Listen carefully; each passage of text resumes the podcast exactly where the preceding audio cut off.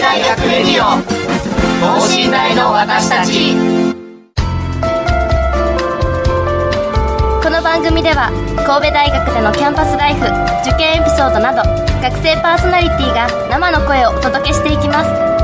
大学関係者による大学の最新情報イベント情報もお伝えします。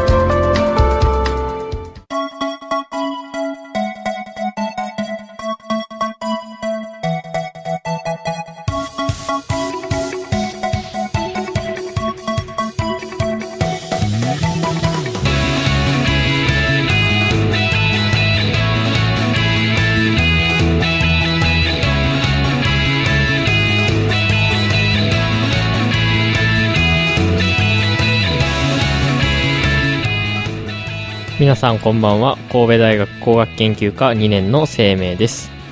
えー、これの収録も前編と同じ11月15なんですけど放送日12月20でもうクリスマス間近になりますね。クリスマスは一番好きなんで非常に楽しみです、えー、さて、えー、今週のテーマは前回前編に引き続いて卒業生企画株式会社ウィル勤務寝台フィールドホッケー部監督谷村さん後編です。前回に引き続き、えー、発達科学部の卒業生で、現在株式不動産会社のウィルで勤務され、えー、さらに神戸大学のフィードホッケー部の監督もされているという谷村健一さんにお話をお聞きしていきたいと思います。この後ゲストの登場です。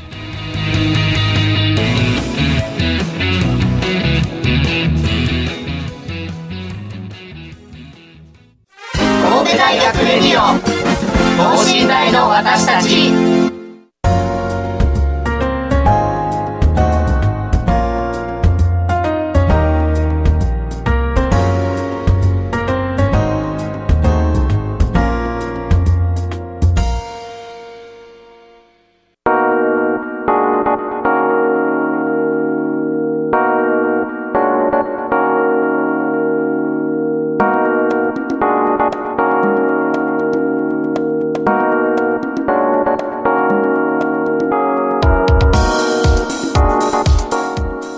れではゲストの方にご登場いただきましょう。谷村さん、よろしくお願いします。お願いします。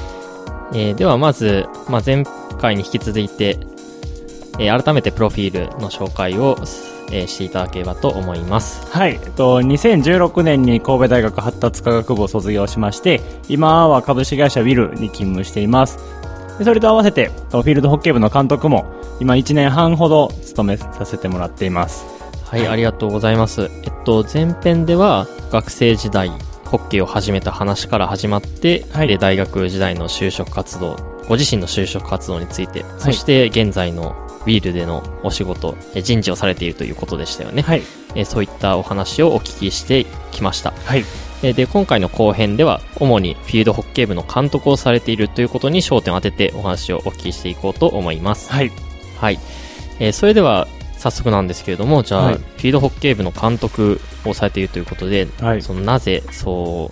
うを引き受けたのかとか、なられた経緯っていうのをお話しいただければと思います。そうですね、えっと、もともとが僕自身学生の時にもフィールドホッケー部に所属してまして、そこで首相も務めていました。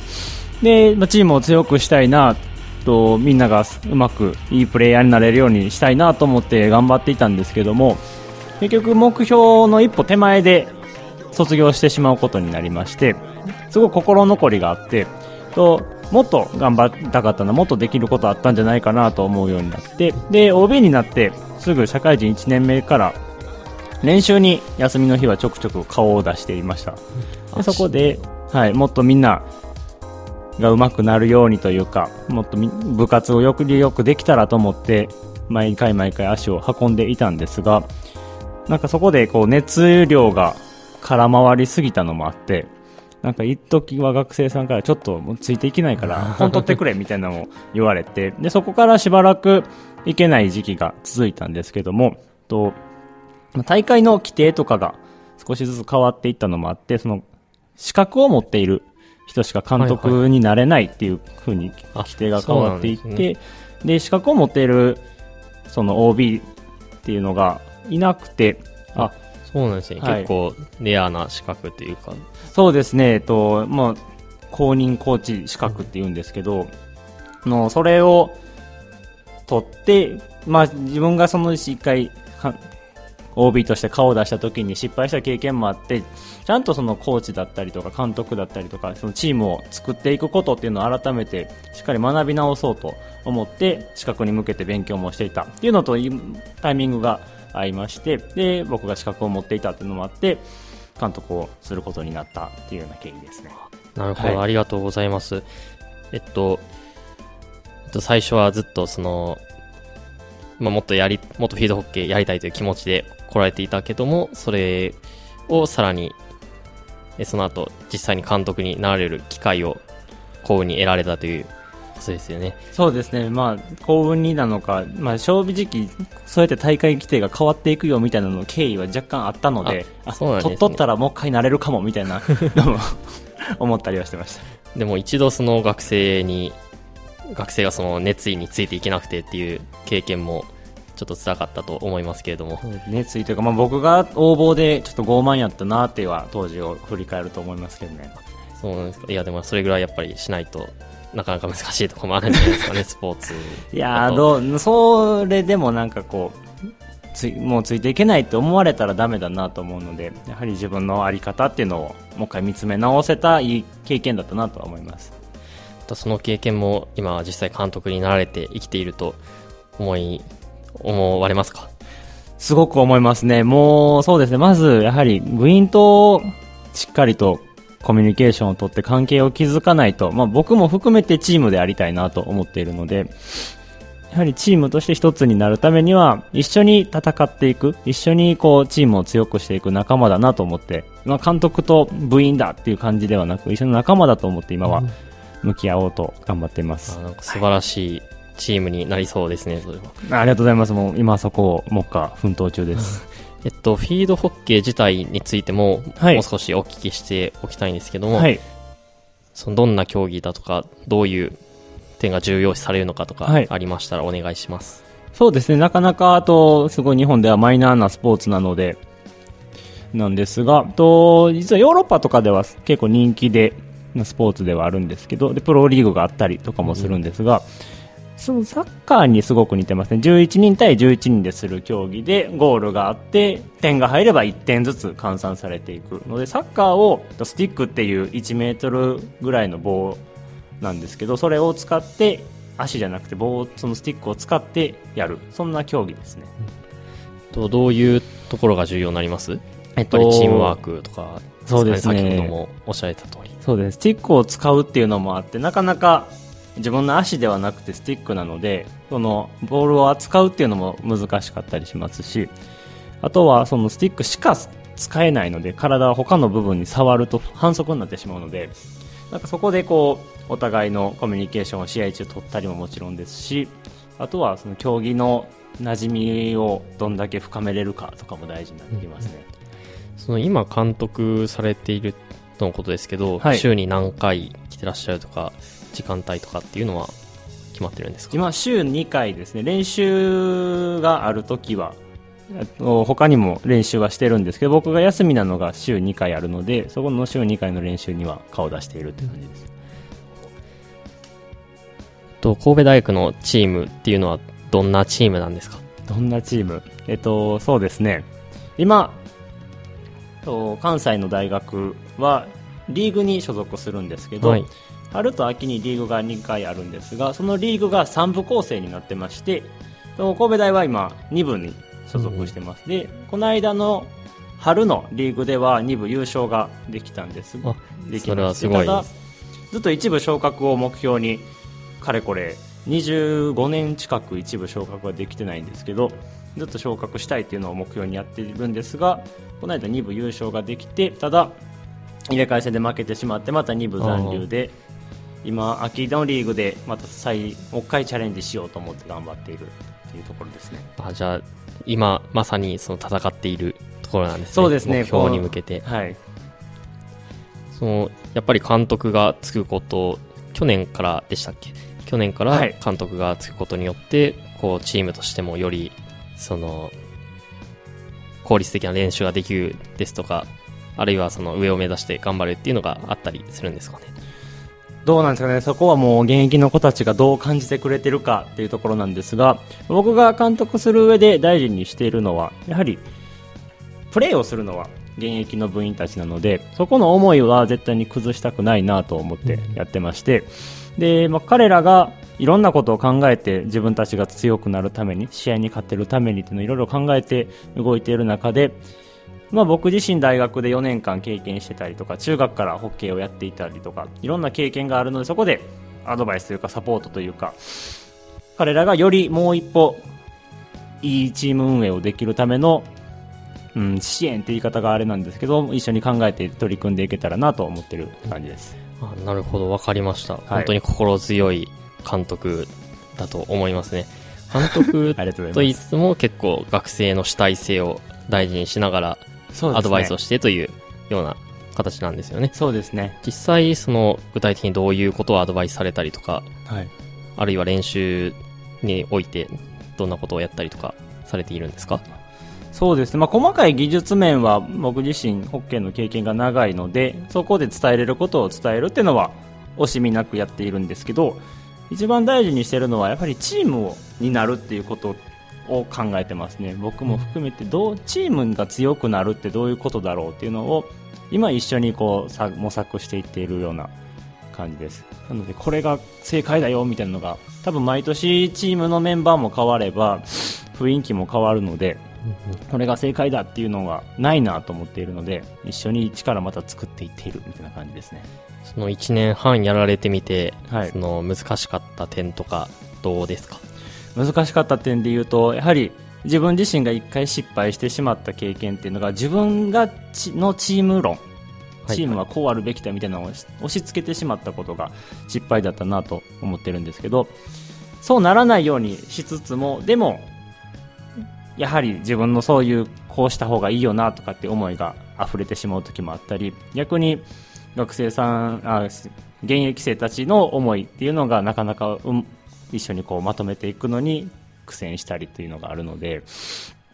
そうですなんかもう難しいことがありすぎてなんかうまく答えれないですね。なんかいつも、その一つのチームっていうのを目指しながらはいやっているっていうのがすごく伝わってきますね。ありがとうございます、はい、それではそのお仕事との両立とかっていうのはどういうふうにされているんですか、仕事の両立でいうと休みの日に行くので、あの仕事にその実際の業務にそこまで大きく支障は出ないようにはしているんですが例えばでも試合のことがあったりとかってなるとそこは休みをもらったりとかっていう会社の理解もすごいいただいて動いているって感じですね。前半でもお話しいただいたようにその会社としてもすごいチームワークとかそういう人を大事にしてるんだなっていうのが分かりますね。ありがとうございます。そうですね。僕の思いっていうのをすごく汲み取ってもらえてるなとは思いますね。なんかその前半で少しお伺いしたんですけれども、はい。その人事採用としてその就活の相談っていうようなこともやられてるということで、はい。そのこのチームのメンバーからそういった相談を受けたりとかいうこともあるんですか？そうですね、今、3回生の子たちは目下就活中なので、まあ、部活も頑張ってほしいんですが、やはり彼らのこれからのキャリアのためにも、就活もやってほしいなとは思うので、どちらも、そうですね、監督としていいアドバイザーになれたらなとは思ってます。確かにこういった部活動をちゃんと続けている学生にとってはそういった心強い心強い味方ですよね。になれるといいですね、はい。えっと、他にやり、この監督はい。としてのやりがいとか、はまあ、ここが来ていること、あるいは学生に対してこの思いなどありましたら、はい。お聞かせいただければと思います。そうですね、えっと、やりがいで言うと多分まだ感じきれてはないのかなと思っていて、今ずっと模索を繰り返している感じですね。その毎年やはりメンバーも変われば、部員も増えたり減ったりはあるので、そうですね、その今回のチームに対していい結果を残すためにはどうしたらいいのかっていうのをずっと考えながらやっているので、はい、何か一つもっと自分の中での信念というか、軸みたいなものが見えてきた時にやりがいにつながるのかなと思いつつそこを目指して今頑張っているみたいな感じですね、うんうん。その前半のお話でも小学校の先生になり,、なりたかったみたいな話がありましたけど、はい。やっぱりそういう人に教えたいとか、はい。そういう思いがあって監督もやってみようっていうのがあったりするんですか？そうですね、えっとまあ、自分自身が中高大と首相をしていてで後輩たちが自分が教えたことでどんどん成長していく姿っていうのは見ていて楽しかったので、やはりそれはいつまでも関わり続けたいなと思う分野のことですね。はい。それで実際今監督にもなられてはい。仕事ともちゃんと両立していて本当に素晴らしいと思いますね。ありがとうございます。えっと、その休日に監督のお仕事もされているということですけど、はいその他のご自身の息抜きとかあるいは趣味っていうものはどういったことがあるんですか？そうですね、まあ、息抜きというか、その、ホッケーはずっと好きなので、練習に行って部員と一緒にホッケーをするということが、自分にも、その、いい意味での気持ちの切り替えにもなりますし、まあ、ホッケーで学んだことが仕事で活かせたり、仕事で活かせたことが逆にホッケーでまた活かせたりっていうのもありますし、で、まあ言って、休みの日に行ってるって言っても、一日中試合、練習してるわけでもないので、練習時間がだいたい昼、午前中から昼過ぎぐらいで終わるんですけど、その後はもう自分の自由な時間として使っているので、なんか仕事、休みの日週2回行ってるとは言いながらも、なんかいい意味で気持ちをこう前向きに動かせているなとは思います。あじゃあそれホッケーの監督をするっていうこと自体もそうですし、えー自身も混ざってホッケーをやるっていうのがすごい、まあ、そうですね。仕事からののモチベーションにもなっているというそうですね。はい。そのホッケーで学んだことが仕事にも役立つし逆もしかりっていうおはい話がありましたけど、はい例えばどういう経験とかがありますか、そうですね、と、まあホッケーで言うと、それこそ部員たちのと一緒にどうやってチームを作っていったらいいのかっていう話をするんですけど、結局、1年後、その今の幹部たちが頑張っていく。1年後にしか最後の結果は出ないっていう中で彼らはその1年先に向けて目標を定めて頑張っていくんですけど、なんかそこってすごく自分の就活でこれから入っていく企業を探したりとか自分の社会人生活を夢見て考えていくことに似ているなと思っていてこれから自分たちはどう頑張っていくのかとかどんな思いを持つのかっていうところを一緒に考えていく寄り添っていくっていうことがどちらの方でも生きていくなと思っていて、なるほど。確かに。そうですねそうですね。どっちも活かせるっていうのはすごく役立ちますよね、はい。学生にとってもそういった視点で、まあ、ホッケー以外のことにも具体的に役立ってている人から教わるっていうのはすごく役に立つ経験になるでしょうね。はい、あそうだといいなと思ってます。はいと他に趣味などについてはいかがですか？あ趣味はあの、はい、漫画が好きでして。あそうなんです、はい。どんなジャンルとか？ジャンルはもう基本的にもう何でも選ばずに読むんですけどもやっぱり好きなのはこうジャンプ系の情熱だとか友情だとか勇気だとかなんかそんなのをこう感じれる漫画は好きですね。ご自身もそういう生き方をされているからこそ思うんですかね。そうですしたいなっていうのをそこにずっと憧れがあってそれをもう読んでいるのがすごく楽しくてなんかもうそんな趣味も講じて今家に自分で家を買ってリフォームしたんですけどあそこに漫画部屋を今設けてましてはい。いや早いですね家を。なんか世間的にはそうらしいですね。ただまあ弊社が不動産会社っていうのもあってか弊社の社員は結構なるほど早く家買う人が多くてあそれも結構魅力的な点ですね就活している方にとったらあ そうなんですかね。なんか、はい、そうですかね。でも家を買うとすごく楽しいですね。なんか自分の好きなようにこう、間取り決めたりもできますし、自分が漫画部屋が欲しいっていうのもちっちゃい夢だったので、それが叶えれたっていうのが一つまた嬉しかったりもしますね。なんか意外ですね、ホッケーとかやられているのですごいすもっとアウトドアな趣味かなと思っていたんですけれども。あーまあ、ホッケーは好きやけど、他のアウトドア系を、すとなるよりかは僕は家で漫画読むのが好きって感じですね。タイプ的には。はい。ありがとうございます。とご自身の今後の目標とかは何かおありでしょうか？そうですね、と、まあ、先ほどから話していることになるんですけども、やっぱりこう、夢とか目標を持っている人っていうのをたくさん育てたいなっていうのがありまして、そのためには自分自身が夢を持って、その夢に向かってチャレンジし続けていないといけないなと思うので、目標としては目標を持って頑張っていくことみたいな感じですかね、何でもいいと思うんですけどで僕自身が監督だったりとかその採用の仕事だったりとかあとは漫画部屋を作るみたいな小さな夢だったりとか、なんかそんな些細なことでもいいので夢を持って頑張っていくことっていうのを大事にしてますね。今の夢っていうのは、その例えば仕事の中での夢と、その監督としての夢っていうのはどういったものなんですか？そうですね、えっと、監督としての夢は、やはり今部員たちと握り合っている目標が一部昇格というところなので、その一部昇格に向けて、必ず達成するために一緒に取り組んでいきたいと思ってる感じです。そうですね、今、ちょうど試合も行われている最中ね。そうですね。はい。はいぜひ頑張って、ぜひ一部昇格していただきたいと思います。ありがとうございます。お仕事の方については、今後どういう目標や夢を持っていかれるんですか？仕事に対しては、そうですね、まあ、採用の仕事というので、いろんな就活生に合っているんですが、そこはもう無限だなと思ってまして、その、学生さんによってその夢とか思いとかってすごくまちまちだなと思っているんですけども、一人一人が全員がその思ったこととか、やりたいこととか、夢とかをちゃんと抱けて、で、それをしっかりと叶えていけるような選択を取れるっていうのが実現できたらすごく素敵だなと思ってます。実際その、就職についての、就職活動についての相談を受ける中で、はい。例えばこういった悩みが多いですとか、あるいは、まあ何か全体的なアドバイスなどあったらお願いします。そうですね、えっと、やりたいことが見つからないなっていう学生さんは意外と多いなと思っているんですがそれは別になんていうんですか仕事ってしたことがないことなので僕も採用がしたくて仕事を選んだわけでもないのでやりたいことを探すというよりも自分が好きなことハマっていることなぜか知らないけど自分がずっとやってしまうこととかそういったものからフォーカスしていくのもありかなと思ってます。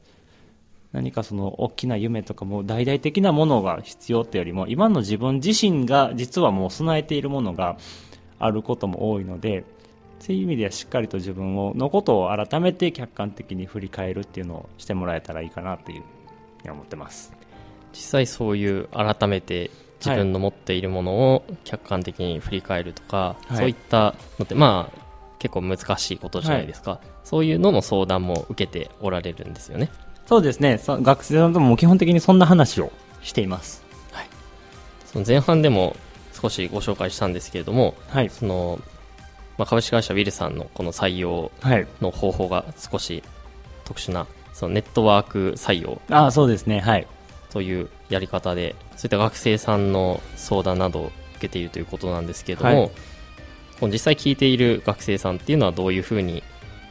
谷村さんにアプローチしたらよろしいですか？あそうですね、えっと、そうね、第1回でも、前編でも言わせてもらったんですが、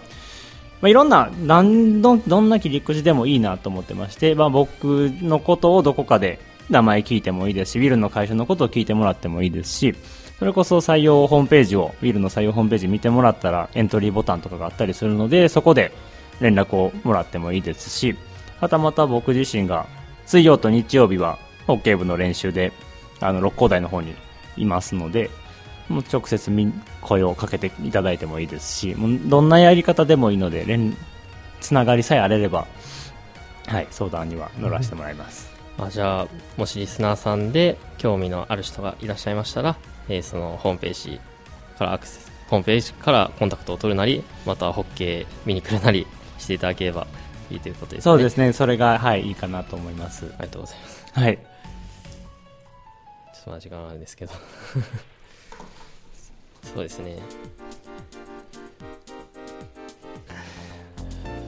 何か、そうですね、ただ、まあ、あとはそうです、なんかイベントとかも採用でのイベントとかもいろいろしているので、多分そんな広告が、今は僕がつながっている学生を通してとかにはなると思うんですけども、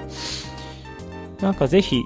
学生さんたちには、就活生たちには、なんかそういう機会を逃さないようにしてほしいなと思ってまして、別に僕に会ってっていう話でもないんですけど、自分でちょっと行ってみようかなとか、ちょっと時間があるなっていう時こそ、何か一歩踏み出して行動を移していってほしいなと思ってます。僕自身がそれで、いるっていう自分ではすごくいい会社だなと思っているところに出会えたように、そういう出会いってやはり動いていくことで見つかっていくなと思うので、まあ、僕でもいいですし、他の人事さんもすごく素敵な方がたくさんいらっしゃるので、実際に動くことでいろんな出会いがあって、いろんな縁が生まれて、そこで自分が納得のいく進路選択っていうのはできると思うので、ぜひ、そうですね、なんかこう、いや、めんどくさいなとか、しんどいなとか、もうバイトあるし、眠たいしとかっていろんなまあ思いもあるんかなと思うんですけど、ぜひ、こ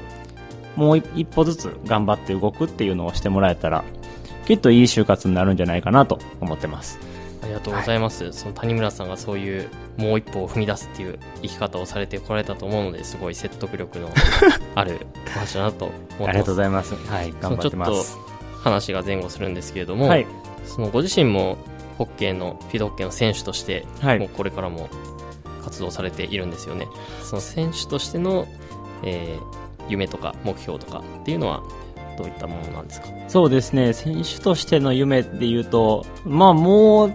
今から日本代表とかはちょっとさすがに現実的じゃないなと思ってるんですがただ自分がこう体が動く限りはやり続けようと思ってましてそれっていうのもやっぱり監督として部員たちに教えたりとかっていう場面もある中でやはり自分の技術だったりとか知識ノウハウっていうのをアップデートし続けないといけないなと思うのでって意味でそうですね。自分自身がプレーできる機会はどんどんやっていっています、はい、どういった時にプレーされているんですか？そうですね、と、まあ、練習、社会人チームにも一応名前は登録しているので、その練習試合とかには参加しますし、あとは今ありがたいことに毎年国体の大阪の代表に呼ばれてまして、はい、そちらに参加させてもらって、他の県、都道府県の代表の方と一緒に試合をすることで、まあ、学びながら自分自身も成長しながらができているかなと思ってます。そうなんですね。はい。ありがとうございます。本当にその、ホッケーという一つのものを通して自分自身も成長しながらで他人も教えてあげたいとか成長させてあげたいっていう思いがすごくあるんだなというふうに感じました。はい。えー、それではそろそろお時間ですので、えー、本日はこれで終わりたいと思います。谷村さんありがとうございました。ありがとうございました。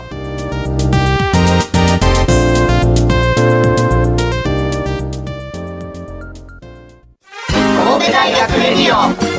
等身大の私たち